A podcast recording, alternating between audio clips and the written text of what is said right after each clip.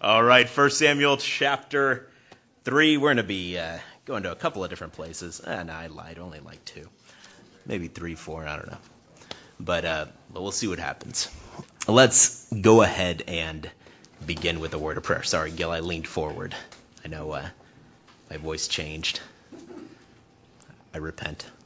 And uh, let's pray. Most gracious Heavenly Father, thank you, God, for this evening that you've given us, Lord, this opportunity to get into your word. And I pray, God, that you speak to us all through it. Lord, I know that, uh, especially in this chapter concerning the way that you speak and to whom you speak, Lord, that we would be, you know, present tonight, that we wouldn't just be going through the motions, uh, Lord, that we would uh, place ourselves in the text and consider what you might be saying to us specifically and individually. And Lord, I praise you, God, because you always do just that. You always do desire to leave us with something, to impart something to us, to uh, have us walk out of here having, you know, seen you and been ministered to by you.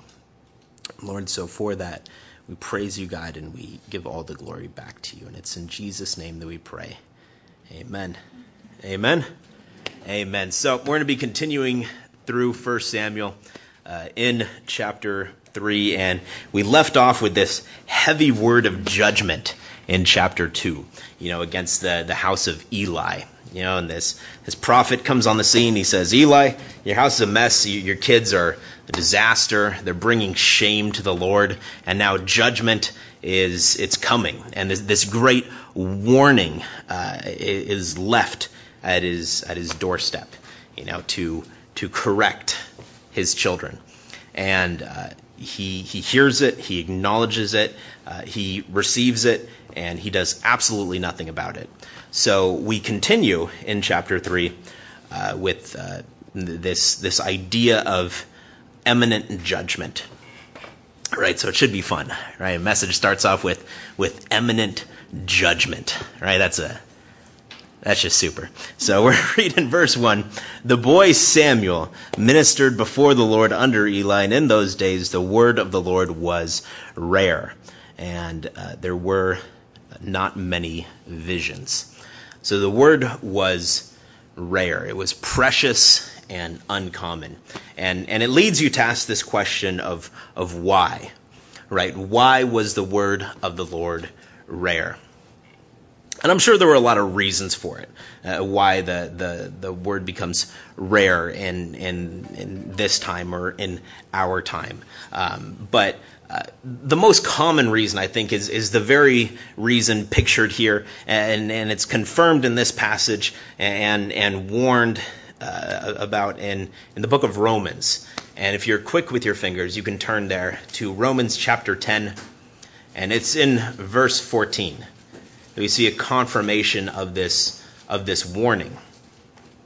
In Romans 10 14 and 15, it says, How then can they call on the one they have not believed in? How can they believe in the one of whom they have not heard? And how can they hear without someone preaching to them? How can anyone preach unless they are sent? As it is written, How beautiful are the feet of those who bring good news. And often the Word of God becomes rare in a region uh, because we, right, his, his priests, decide to stop preaching it, right? And just becomes scarce and uncommon. Uh, the word of God was rare in Samuel's time because his the, the priests, Eli's children, uh, were much more concerned about themselves and their own lives and their own uh, lusts and, and, their, and their bellies than they were about their Lord. And uh, on a small scale, this can happen to us in our various circles of influence, right? When we, when, when our focus shifts, right? And our feet are still moving swiftly, right? But they're moving swiftly uh, to, to go shopping, right? And they're moving swiftly uh, to talk to people about our favorite musician. And, and they're moving swiftly to do so many things, right? We're moving swiftly to, to, to go to work, and we're moving swiftly to, uh, to, to hang out with our friends, and, and, and, but we're not moving swiftly right? To have this rare conversation, this beautiful, necessary conversation. And the consequences of the word of the Lord becoming rare are dramatic, right? Um, they, they, they amount to this great and vast volume of missed opportunities. And, and all of these things uh, are, are, are good things right, that, that we've run swiftly into, maybe, according to Romans chapter 10. It's, it's not a bad thing to run swiftly into a conversation with a friend concerning your favorite musician, right? And, and, and you might like to talk about that. You might, you know, sit down with your friends and, and, and you've nothing to say for an hour except that which is concerning uh, Johnny Cash. And I salute you because he is a delight. He is a pure delight. Right? But while those things uh, are, are entertaining, right? Right? They're not necessarily enlightening. And while those those things uh, might might might be enjoyable, they're certainly not essential. And and I challenge you, I challenge you to consider your conversations. Uh, and and and I've and I've taken such stock of it this week and been so disappointed in myself of how rare the word of the Lord is in my conversation, and thusly how how rare the word of the Lord becomes in my my sphere of influence. And did you have a question, Beth? Oh, okay. you looked you looked concerned, and I felt bad. So, so, but there's a dual nature to this, right? There's a dual nature because the word of the Lord can become rare, and it can be our fault right? It can be our fault. But in the second part, it says there were not many visions. Well, that comes from God, right? So that's not my fault, right? So the word of the Lord becoming rare has nothing to do, uh, maybe, uh, with there not being any visions. And I would say, well, I'm not to blame for that. That is God's fault. Um, but God, but, and maybe we should phrase it as a question, but why would God give a vision, right? This precious pearl, this insight, this revelation into who he is and, and what he does. Uh, why would he give that to someone who will do absolutely nothing with it? Who will allow that that rare vision to remain rare because it's not present in, in our conversation right? And and we know from his word because we saw it in Matthew when Sam went through Matthew that he is in the habit of not casting pearls before swine. Right? And it's harsh and it's heavy uh, to consider ourselves in doing something so small and not necessarily sinful as uh, swineful. You know, and, and, and Mary uh, will probably light uh, you know, burst into flames for me saying swineful. But but it's it's it's of that nature, it's of that vein that you would consider that Christ would look upon us and say, I'm not going to give you a vision because I know what you're going to do with that vision, and it's this, it's absolutely nothing. Right? And and I'm not going to cast pearls before swine. And and we think, well, that isn't fair.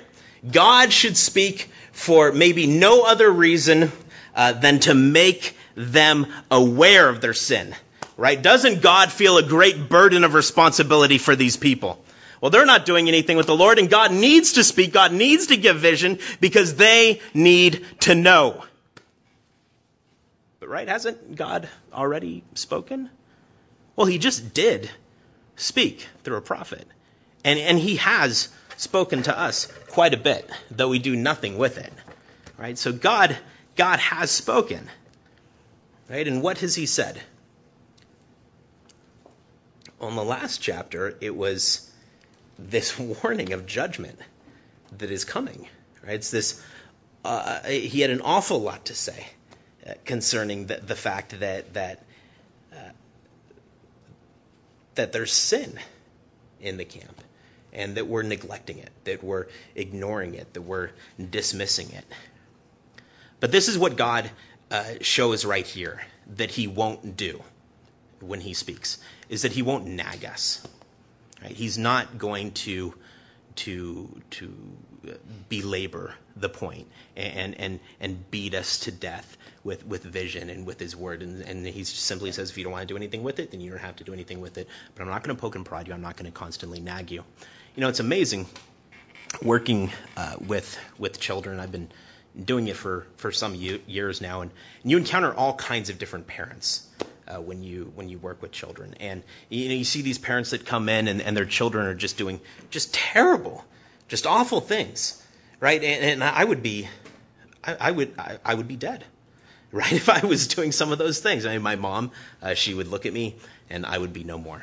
Before she would have snatched away my spirit, and and some of these moms they come in and they're just like, oh, you know, stop, you know, and and they're just, you know, it's oh, knock it off, you know. But there, it's constantly, it's it's there's there's no correction, right? There's no follow through. There's there's nothing there to to to show that there's a line, and when you cross that line, there are consequences. And, and I work with this three year old, and I'm tutoring a three year old, and you should not tutor a three year old, right? Three year olds, they should just be, you know, coloring and and you know playing with bubbles or whatever three year olds do. I don't know what three year olds do, you know. But I mean, they they shouldn't be in a tutoring center, you know, learning like blending, segmenting, and phoneme manipulation because they just hate you when you try and make them do that.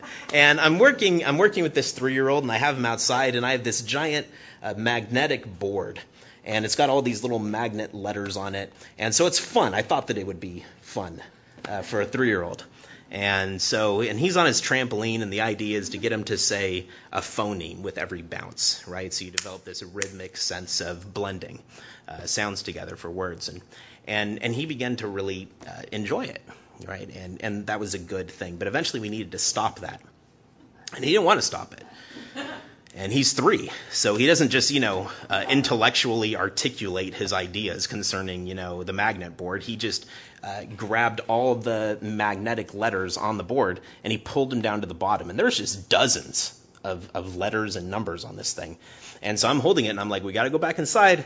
All right, so let go of the letters. And and he goes no, and he smashes them all off the board, and they just go flying everywhere on the ground outside. And so I look at the three year old and I say, uh, well, you know, now you got to pick up all these letters. And he looks at me and he goes, no, I don't. And, and then what do you do, right? I, I, I absolutely no power and authority in the situation. So I go, um, uh, you know, don't, you know, just like a normal parent would that comes into the center constantly with their defiant children. Oh, little, you scrappy little thing, you.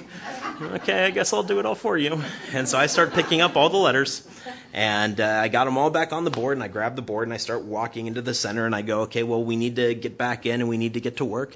And he says no, and he takes off through the gate, running into the street a three year old running into the street. It's not as if it's a busy street out there, but it's still, I mean, he's running out into the street. So I go chasing after him. I'm begging and I'm pleading and I'm saying, please just come back just we gotta go inside and i, I take him by his little his, this three-year-old hand and and i'm i'm taking him back and i'm saying you know we, just, we gotta we gotta do things. I'm sorry. And he's like no i don't want to do anything. And and, and i'm just eh, i'm please i'll give you whatever you want when we get in there. Just just please get in there. And so i'm pulling him back and we finally get inside and i sit him down and i say okay so now we're gonna read. And he says no right? And, and he gets up and he starts running around the center and knocking stuff down. Just then his mom comes into the center, right? His mom comes in. And, and how, how good do I feel about myself and my job when his mom walks into the center and sees that, you know? And and but but she but she says, well, you know, how how did how did he do? And normally, I manipulate the truth, you know, when I'm confronted with a question like that uh, when you know it's a parent and and this kid has just been terrible. But uh, there was none of that. I, I just looked at the mom and I said, he had a terrible day. I mean, this kid first, right? He trashed my magnet board. I just like magnets everywhere, dozens of them. Didn't want to pick them up. I had to pick them up. Second, he ran out into the street. I mean, I had to go chasing after this kid. Ran through two gates to get to the street, and and he was it, it, when I finally got him back, he wouldn't read. Reading is the whole idea of what we're doing here, right? That's the whole point, and he just refuses to do it, right? And most parents, uh, they would say, "Oh, now you know, you know, little little Jimmy, let's say that's not his name. I'm not going to give you his name." And they said, "You know, little Jimmy, you know, you got to just, you know, just oh, he's fine, you know, but you know, try, try better, and you know, keep on." You know, you'll be fine. You know, but but she looked at me and she said, "Did you try hitting him?" And that's really, that was it. That was what she told me. And she looked at me, she was completely serious, and she says, Did you try hitting him? And I was blown away. I did not expect that at all from a parent, especially in our day. Right? And there's no way that I could ever do that. I mean, a three year old, I don't care how defiant he is, I'm not going to grab the kid and throw him over my knee and just start wailing on him or something. You know, but, but, but that was her advice. She said, Did you try hitting on it? Did you try hitting him? And, and, and, and, and I looked over at the little guy, and there was this serious, somber look that came across his face when he realized that the party was over. Right? And he realized that, that what he was doing was wrong, that he was caught, and that there were consequences. That his parent wasn't the kind of parent that would just look the other way and continuously say, oh, well, you know what, they're just doing what they do, and that's what they do, and that's okay. Right? But that's exactly what God is saying to his children here. He's saying, listen, I see what you're doing, and it's wrong. And now there are consequences that are going to come, right? Eli's children were, were exactly like that little boy. They were uh, dismissive, they were defiant, and they were very difficult. Right? And God says, I'm going to pull out the paddle, and judgment is coming. And uh, you, you know what you should be doing, and you're not doing it. Thus, the word is rare, the visions are no more. I'm not going to go throwing pearls continuously before you. I, I need to confront you. And that's exactly what he's going to do here. And it's illustrated perfectly in this text, beginning in verse 2, because God is going to confront Eli's children that, that are continuously slumbering in their sin. Right? And, and now we have uh, the, the story of a, a child, you know, Samuel as a child, who is very literally slumbering. And yet God speaks, and he exemplifies the reaction that is proper when God speaks. He, exemplifies this, this, this perfect posture to God as he speaks, which is immediate and obedient. So uh, we're going to continue here in verse 2. One night, Eli, whose eyes were becoming so weak that he could barely see, was lying down in his usual place, and the lamp of God was not yet gone out. So it means that it was dark outside, it was night, and Samuel was lying down in the temple of the Lord, where the ark of God was. And then the Lord said to Samuel, Samuel answered, Lord called to Samuel, I'm sorry, and Samuel answered, Here I am. Um, now, a few years ago, on a a few years ago on a Sunday, we had uh, a big Mexican family gathering. We used to have on my Mexican side family gatherings nearly every week, and um, my white side never get together; they don't talk to each other. My Mexican side love each other, right? And so we get together and we talk, and uh, everyone everyone's there and everyone's you know being loud and crazy and they're having a good time. And my brother, he he he was going to church at this time and he looks across the table and, and I'm across the table and, and we're halfway through dessert. And uh, he says to me, and he's talking directly to me, but but my brother has no he he has no vocal restraint, right? So he's just continuously shouting. That's that's the way he always talks. Um, and, and so he, he looks at me and he says, You know, I don't think I'm going to go back to that church that I go to anymore. And so, of course, when you say something like that at a family gathering, everyone's like, hmm, you know, and and he's going to this huge church, right, in in Fontana, and I think I think it's Water Life or something like that. But it's a good church out there, and right, there's lots of good people go there. It's a good place, and uh, and so I was, and he seemed to be loving it. Uh, but but this is what he says. He's like, I don't think I'm going to go to that church anymore. The preacher there is arrogant. And I'm like, oh. And so, I mean, the people that missed the church part, they caught the arrogant part, and everyone's hooked by this point. And, uh, and he goes, he gets up in front of the church today, and he says that he's not going to do the message that he had planned because God spoke to him and told him to teach on something else. So he did some special message that God spoke to him. How, I mean, unbelievable how these arrogant Christians that they think that God can just speak to them. And he's looking at me he's like, huh, it's absurd, isn't it? Isn't it? Absurd. The arrogance, you know, church and, and all this. And, and, and he looks at me and everyone's looking at me and I'm the, I'm the Bible college kid and, and I'm the, I'm, I'm the preacher and I'm the hard and fast believer and, and, and, you know, he's, he's, you know, and everyone, you know, is like, well, this is this is weird and this is unusual and this is unbelievable and how could anyone be so you know full of themselves to think that God would speak to them and and and I just remember looking at him going there's absolutely nothing absurd about that. I mean if you read the Bible God speaks to people on every page of it. I, I mean th- there should be nothing unusual about that. I, I, if, if, you, if you're reading this, and if, and if you're having the reaction of my brother had, which is apparently the reaction of the, that my entire Mexican family had, that, that thinks that something like this is just unheard of and absurd and unnatural and, and anathema. Let it never be. God would never speak to you because who are you to be spoken to by God?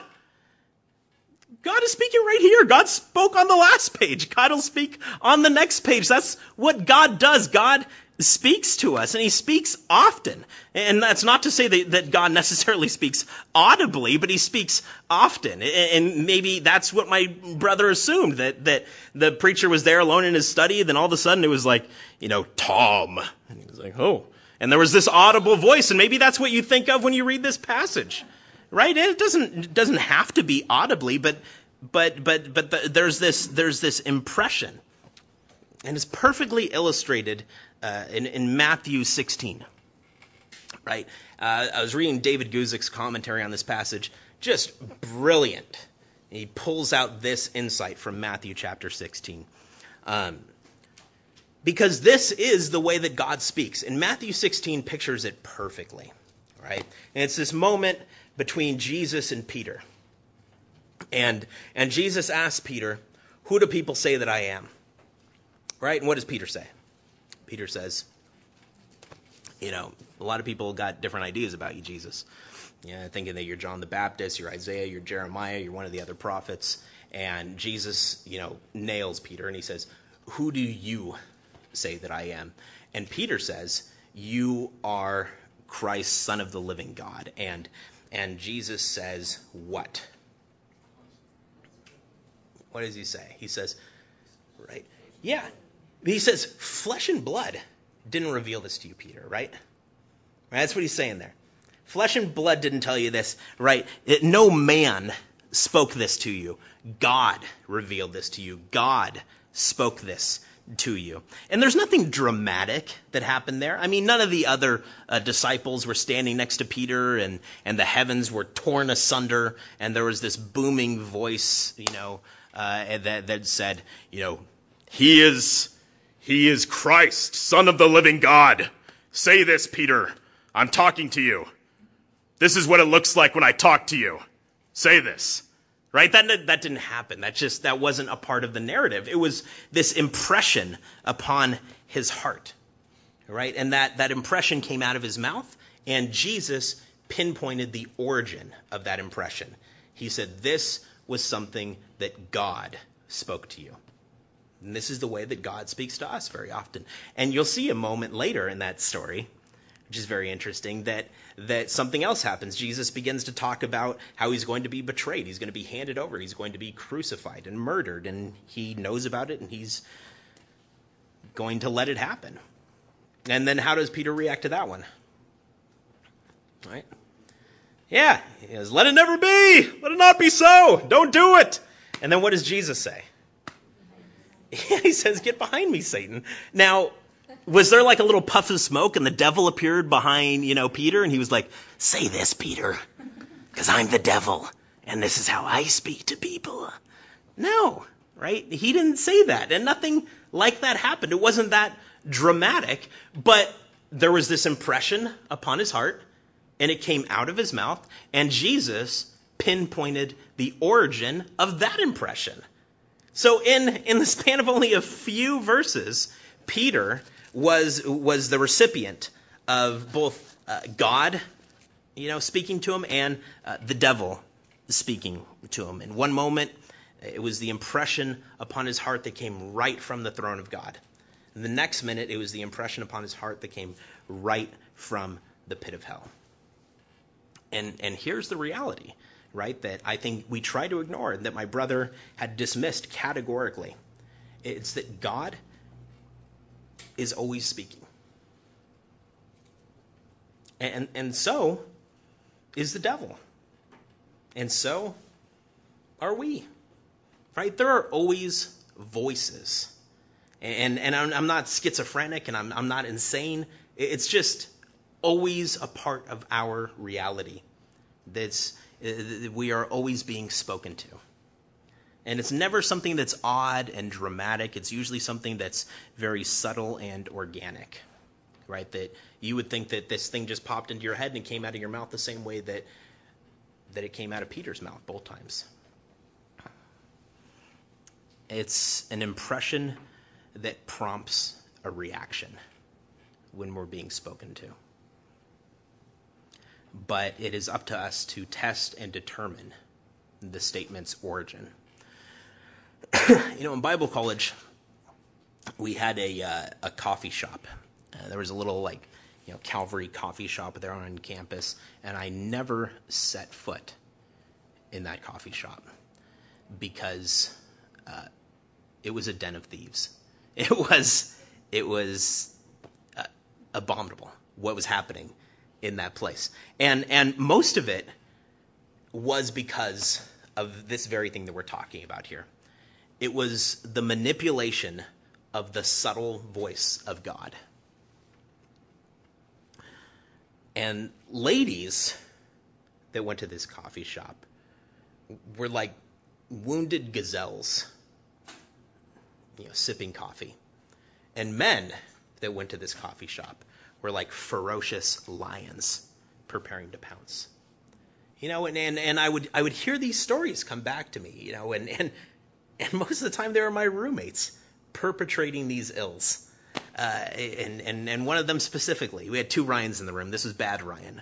Bad Ryan, he had this he had this uh, tactic that he would always you know, uh, employ whenever he went to the Calvary coffee shop there, and and and he would approach a young lady sitting there doing her homework at her table, sipping her latte or whatever it is that she was drinking, and and he would uh, say, you know, I was in the corner, and I was meditating upon the Word of God, and I was I was just considering the weight of His sacrifice and the atonement that we share together as brother and sister. And the Lord directed me by his spirit to Genesis chapter 2.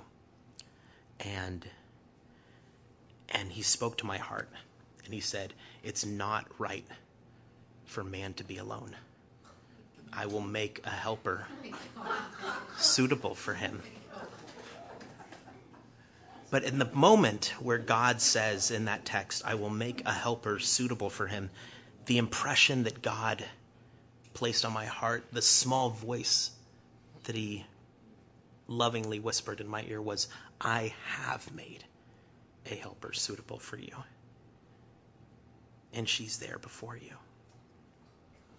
And I opened my eyes, my eyes which had been so steadfastly focused on the face of God.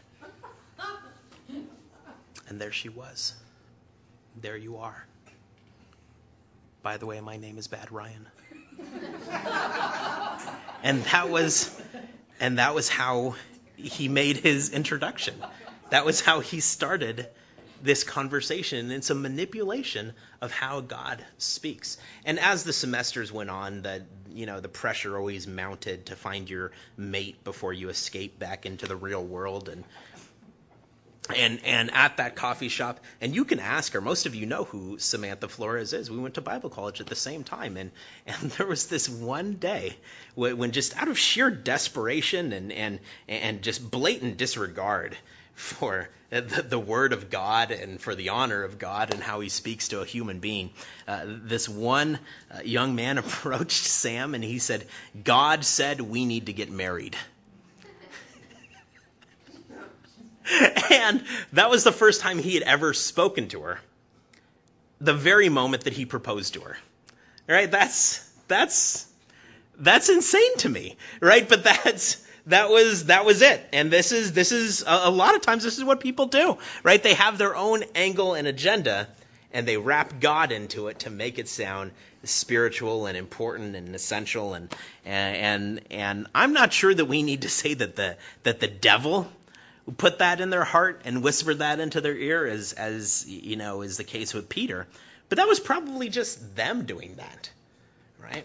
That just probably came from their own heart. So for all these things, all these impressions upon our hearts, all these moments when we feel, you know, God is speaking to us, He's He's directing us, He's leading us.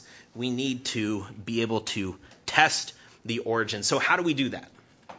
How do we figure out if this is from God or if this is from something else? And there are essentially three uh, simple tests that you can run it through. Right? You can test that impression by God's word. So does this thing line up with the other things that God has said in his word? Right? And that's a good test. Right? You can test it by the consistency of the revelation. That's the one we're going to see in this passage, so we'll talk more about that later. And then the last one is you can test it according to God's character. Does this seem like the type of thing that God would do? Right? So does it go against something I know in the Bible? Is it consistent in and of itself? And, uh, and does it align with his character? And uh, and, and, we can run it through any number of tests, right? You can think of uh, some of the, the classic crazy examples of people saying, well, God told me to blow up an abortion clinic, right? And that's one of the things that gets credited to God. Now, would God say that? Let's put it through the first test. Does that align with what we know about God and His Word? Right? Would God say you need to blow up an abortion clinic? Well, Romans 13, right, is is pretty pretty specific about you know uh, honoring the government and governing authorities. So that's definitely in uh, in conflict with that. And, and then you're harming other people by doing that. So that definitely goes against the character of God, right? Shown in Exodus 20, 1 John 4, all kinds of other passages. You could basically run the gamut of it. So uh, now this is where it gets a little bit more linear and specific to our test. Because God isn't just speaking to anybody and everybody, God is speaking directly to Samuel. So we can look at the way that it works out with Samuel. And we find out that Samuel employs a very effective test to investigate the origin of this revelation, and it continues in verse 5. And he ran to Eli and he said, Here I am, you called me. I, I want you to do whatever you do. I don't know, underline that verse, highlight that verse. That's an important verse. Right? So he goes to Eli and he says, Here I am, you called me. Eli said, I didn't call you, right? Go back and lie down. And so he went and lay down. And again the Lord called Samuel. Samuel got up, went to Eli. He said, Here I am, you called me.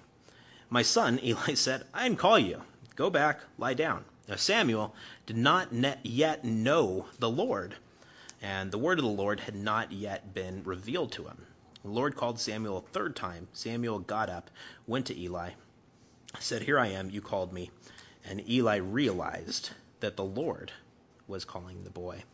And so Eli told Samuel, Go, lie down, and if he calls you again, you know, say, Speak, Lord, for your servant is listening. So Samuel went and lay down in his place, right? So you see, there's a very important test applied here. And this is, this is the, the, the most simple of all the tests, and yet this is the most ignored of all the tests. Uh, he thought that Eli called him, so what did he do? he went and he asked Eli if Eli called him. And that is, you, you have to be about that smart to, to teach a Bible study, right? Because he, he goes, well, you know, Samuel. And he goes, okay, that was Eli. So he goes to Eli and he goes, what do you want? What, what do you want, Eli? Because you just called me. And Eli says, I don't want anything from you because I didn't call you. Now, as common uh, sense as we would consider this to be, uh, if more Christians actually did this with God when they feel an impression upon their heart from God, then God wouldn't be credited to half of the things that we attach to him. Right? Because there are so many things that we have this flash initial impression about. And we think, oh, well, that was from God. I'll go do that. Right? And maybe, maybe in between you doing something insane and me doing something that would change my life and, and, and set me on a different course, maybe it would be a good idea to go back to God and say, Hey God, was that you? Did you just call me? And and if and if it isn't, then God could very easily say, you know, to you or to me what Eli said to Samuel. He'd say, No. Go back to bed. Right before you go out there and you do something absurd right? And I had so many uh, young men and young women in my room in Bible college and and and you know in youth groups and all this, and they they'd be like, uh, "Well, I think God is telling me that I need to I need to marry her." It's like, wow, uh, you know, uh, well, there are a couple of things, right? First, you should probably talk to her at some point, and second, and second, you should talk to God and and you should you know sit before God and, and say, God, you know, uh, is this is this really from you? And then God could very easily just say, No. Why why would you her? What? No. Why would you do that? Um, and and then you can be redirected. You know, I have this this friend on on Facebook, and and it's no one in this room, so no one needs to feel insecure. And he has a different he has a different career prospect every day, and he believes that it's from God. And, and I'm just constantly thinking, well, why don't you just go and talk to God? Because you have all these different ideas of what you want to do. They're good things. They're great things. None of them are being accomplished because you're not pursuing God in those things. Well, now here's the flip side of it. If it really is God speaking, well, how much more could God say to you about any of those things? Right? He might not say, no, go back to sleep, get out of here before you get yourself carried away. He could say, yes, that is what I'm speaking to you. And here's a multitude of other insights about that thing to move forward upon. Right? And God's very practical and pragmatic in the way that he works. All right, so uh, th- this is the first and the most easy thing to consider to lay the matter before God, to, to, to maybe empty yourself of all preconceived notions and say, Here I am, now do with me as you please. And uh, that's exactly what Samuel does. So now the question shifts from who is speaking to to whom is God speaking? And who is the who's the guy? It's Samuel. And who is Samuel? Is he the high priest of Israel? No, is he a missionary that's left it all at the door to serve God in a far off land? Is he a diligent church attendee, consistently here every Sunday and Thursday? He is a kid that doesn't even know God. That's what this passage says. He is someone that doesn't yet have a personal relationship with God, He doesn't know the Word, and has no knowledge of Him. And yet God is speaking directly to him. And uh, here you have set before you what I believe is maybe one of the most beautifully picturesque uh, passages concerning how we are saved how a young man, how a young woman is saved. And there, while in the dark, both literally and figuratively in the darkness of his of his life, the Lord is reaching out to him. He's calling for him in the midst of the darkness. And he hears he hears this voice. And there's probably a time in your life that you can point to, right? That you were right there, that you found yourself in Samuel's bed, and and you sought slumber while your heart ached inside of you. You felt burdened by a God that was personally calling to you. And his voice was powerful. And it didn't need to be audible. You, you could hear it in the depths of your soul. He was calling you. And and here's the thing, it's not what we associate with a calling. I think that we miss the mark so often on on what we think of when we think of a calling, right? We think of the call of God and it's a call to a work. It's a call to a great task. It's a call from God that says, you know, uh, you, I want you to do this. And he's going to set you off the, the same way that my boss would call on me at work and say, Michael, come into my office. I have a job for you. And I think we miss so much of the significance of who God is and how God works when we make that the call of God, because that's not the call of God according to this passage. Samuel didn't know God. He, knew nothing of his word. He had no knowledge of him. When God called Samuel, it wasn't a call to a work, it was a call to a relationship. He said, Arise from the darkness. I want to talk to you. I want to get to know you. I want to begin a walk with you. I want to begin this conversation that will lead into an abiding relationship with you.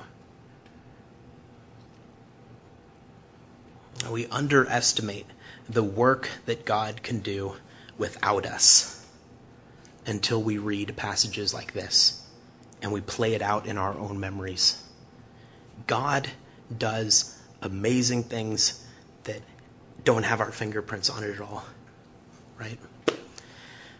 And and you know, I remember late nights before any human had reached out to me when I knew nothing of his word, when I had absolutely no knowledge of him, that there was this constant ache upon my heart, this call that I couldn't pinpoint. And it was a call to to to a connection, to something that made sense because it felt like it was just within my grasp to get a hold of this thing that would make a world that was altogether chaotic, simplistic.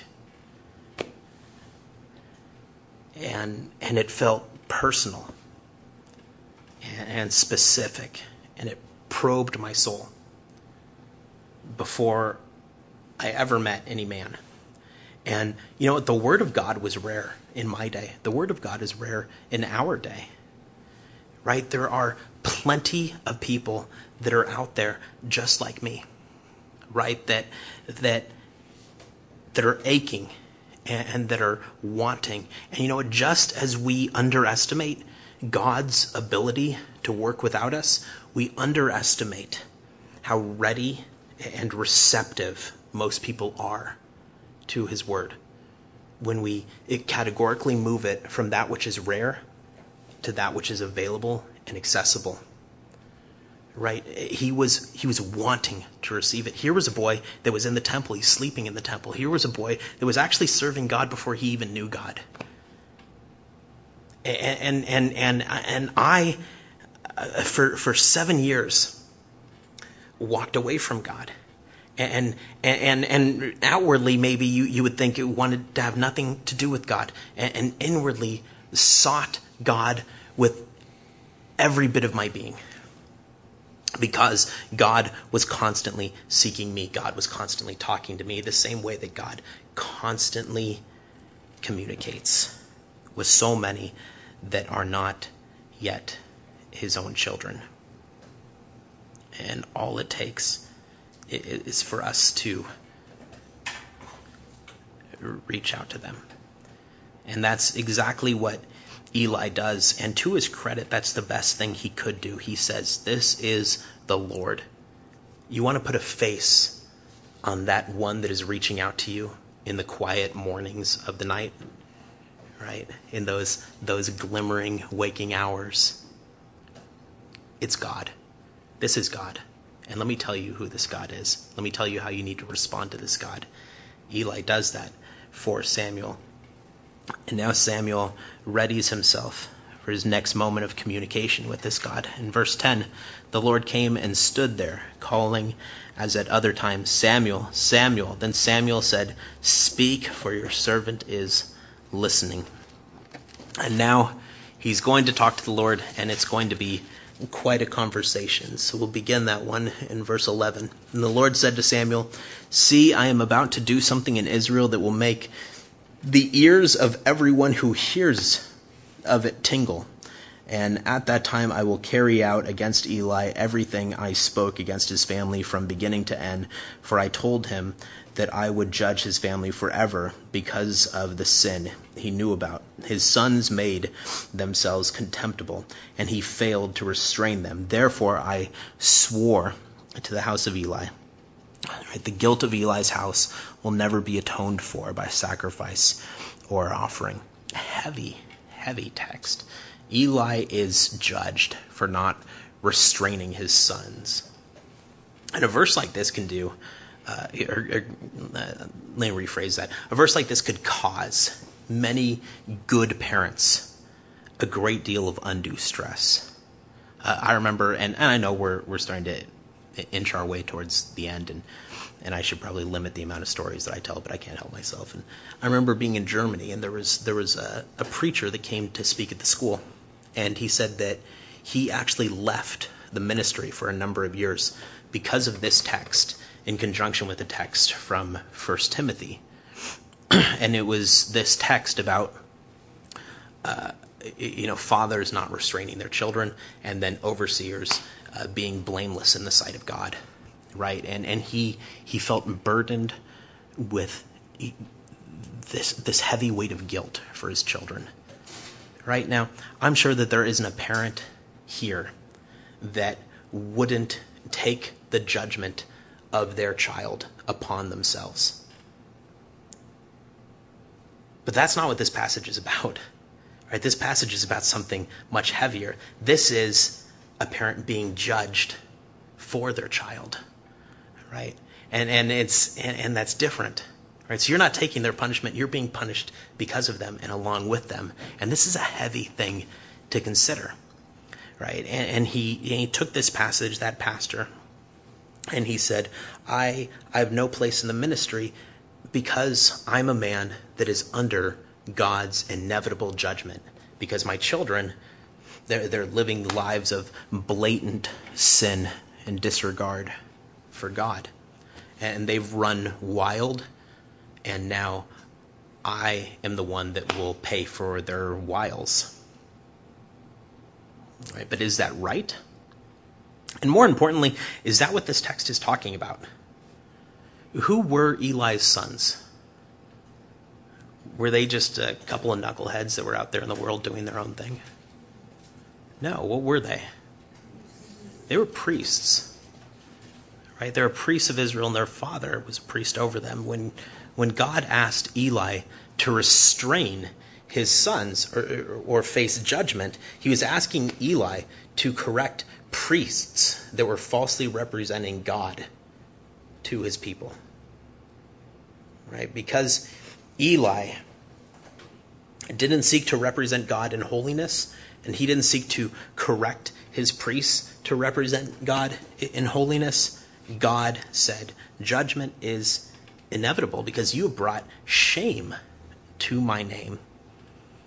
His judgment had very little to do with Eli the father and a lot to do with Eli the overseer.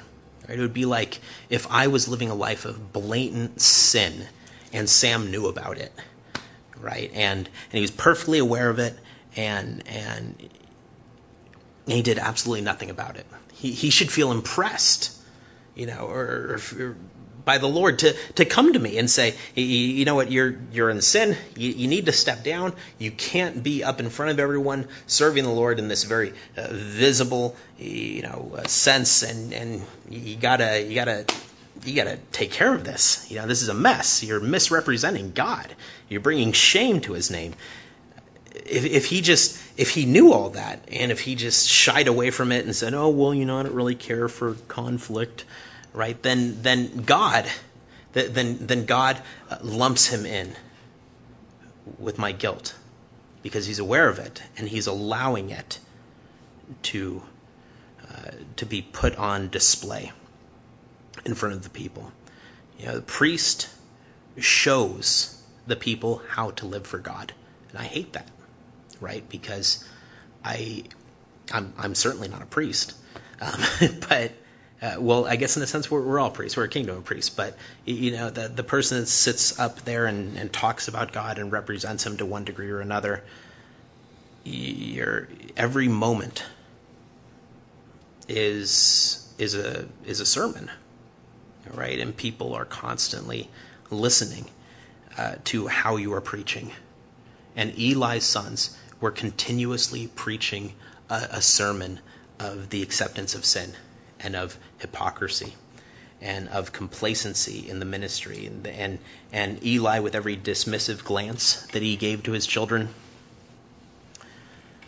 uh, allowing it to continue, God credited guilt to his account.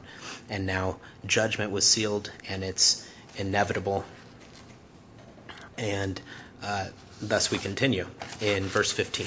Samuel lay down until morning and then opened the doors of the house of the Lord. And he was afraid to tell Eli the vision. But Eli called him and said, Samuel, my son. Samuel answered, Here I am. And what was it he said to you? Eli asked, Do not hide it from me. May God deal with you, be it ever so severely, if you hide from me anything he told you. So Samuel told him everything, hiding nothing from him. Then Eli said, He is the Lord. Let him do what is good in his eyes. so Samuel didn't sleep, and Eli didn't sleep either, no doubt knowing that whatever God had to say to Samuel, uh, it, it was going to be of special importance to him, as he knew that that God had already brought a word of judgment against him. So he said, "Tell me what God told you. I need to know." And there's something wonderful of note that happens in this passage here. Eli seeks a word from the Lord from a very young man. Right? And and I love this as a picture for how we should respond whenever God speaks to or through anyone. Right? He knows that God can speak through anyone. Uh, an old man, a young man, it doesn't matter. He is willing to be taught. He has a teachable spirit. I'll never forget preaching my, my first message to a group of seasoned saints. Right, there's a group of, of very old individuals, and um, there'd never been a more divided reaction to a message.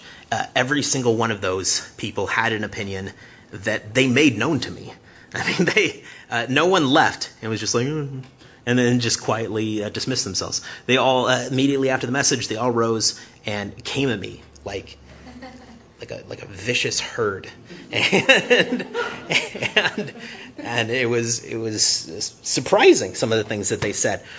One uh, wonderful uh, elderly lady approached me and she said, uh, "Young man, the Lord is is using you, and praise God for that. And and you, are so young, but you're giving His word, and that's a that's a wonderful thing. And it was wonderful, and it was reassuring because uh, let me be honest to you, you are all very intimidating. I mean, terribly intimidating. Almost every single one of you uh, is my elder in every sense of the word. You are all people that I feel uh, should be teaching me. Like I shouldn't be teaching you, uh, and and and I find myself in this precarious position where where I am, and so thusly I look at you and you're all terribly intimidating, and and uh, so but th- they were so gracious, so so many of them, but there were uh, you know, several that didn't respond like that woman, didn't respond like Eli. You know, you got Eli and he's coming up and, and, and he looks at young Samuel, and Samuel is probably about 12 at this point. That's what Josephus says.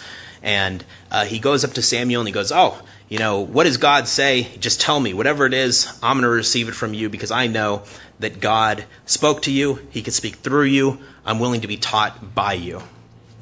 Beautiful reaction. Uh, not the reaction that you always get right? There were some of those elderly people that, that came at me in that, that united front, and they, they refused to believe that God could speak through someone that, that didn't have a degree in theology and a number of years to add to their calendar. You know, it's and they, and they just you know they came up to me and they said something. You know, I remember an old man saying, "You didn't preach long enough." And, and another old man saying, I thought he preached too long. And then someone else said, You're loud. I don't like it. And he was loud. And I didn't like it. And but but everyone everyone had had their I mean there was one one man that, that began to argue with me on some minor point that I brought up in the message. And there was nothing uh, substantial about it and definitely nothing salvific about it. And and but uh, arguing nonetheless. And then the, there's of course uh, the one that I shared before in a message when I first came to this church the old man that just simply came up to me and all he said was two words. He just he looked me right in the eye and he said you failed. And that was it. That was it that was all he said. And, and, and I just remember looking at him and saying, how, how can, okay, how can one person be here and they can hear the voice of God speaking directly to them?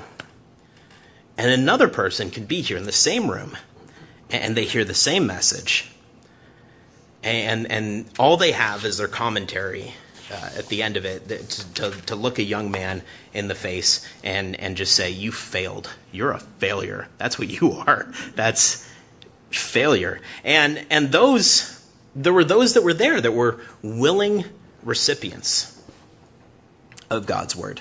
They were ready to receive it. And so they were the ones that, that, that were spoken to. But here's where it all comes full circle was God speaking that evening? And you're all going to think it's terribly arrogant if I say, well, of course he was speaking because I was preaching. But no, God is always speaking. That's just the nature of it. Right, and anytime you open up His Word and you have, you know, a set before you, or anytime you're in prayer, any any moment of your your life, you can reach out to Him, and God will speak directly to you. And there's nothing arrogant about that. And two people could be in the same uh, room, hear the same message, and one can be spoken to and led to repentance, and the other uh, can be uh, absolutely uh, outraged and think that it was a failure. And the fact is, God can speak through anyone nearly anything. God can speak to you through your mother. He can speak to you through your father. He can speak to you through your children. He could speak to you through your unregenerated coworkers. Right, doesn't that irritate you, Christians? You're the Christian. God can speak through me through other Christians. God can speak to you through heathens. God will speak sermons through those people that you work with that don't know Him. Right, God spoke through a donkey. God spoke through a dead man. God can speak through a young man, he can speak through an old man. But we will never hear him if we aren't listening in a posture that is willing to receive from him. And that's what it's all about.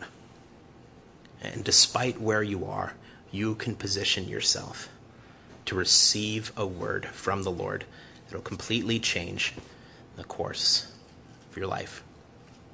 And I'm going to go ahead and, and end here before we get into the next part because it's going to take me too long to get through it. So we'll go ahead and lump this this last chunk in with chapter four next time we get to it. Okay? Let me close in a word of prayer. Most gracious Heavenly Father, thank you, Lord, for your word. And I thank you, God, that you're always speaking to us. And Lord, that you have so many opportunities daily to teach us if we're just willing to be taught. I pray, God, that none of us would come to you with a hard heart. Lord, feeling that we've been taught enough, we know enough, and that we're good enough, and that everything's fine, and we don't need to hear from you because Eli was in a terrible state. He was in desperate need to hear from you. And God, even through all of this, you're constantly reaching out. You're constantly speaking. I thank you, Lord, that when we're distant from you and don't even know you, you begin to speak to us. You begin to woo us to yourself. I pray, Lord, that you would make us bold, that we would consider our conversations and, and question, Lord, our, our use, you know, of our time here and, and the rarity of your word in our words.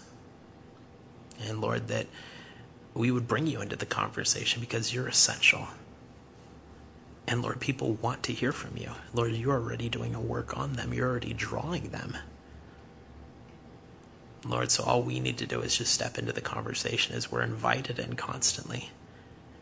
And Lord, not shy away. Lord, to, to speak of you. Lord, to put you on display for all the glory that you are. And Lord, we praise you. Thank you, Lord, for being such a good Father and such a gracious Lord. It's in your name we pray. Amen. Amen. Amen. God bless you.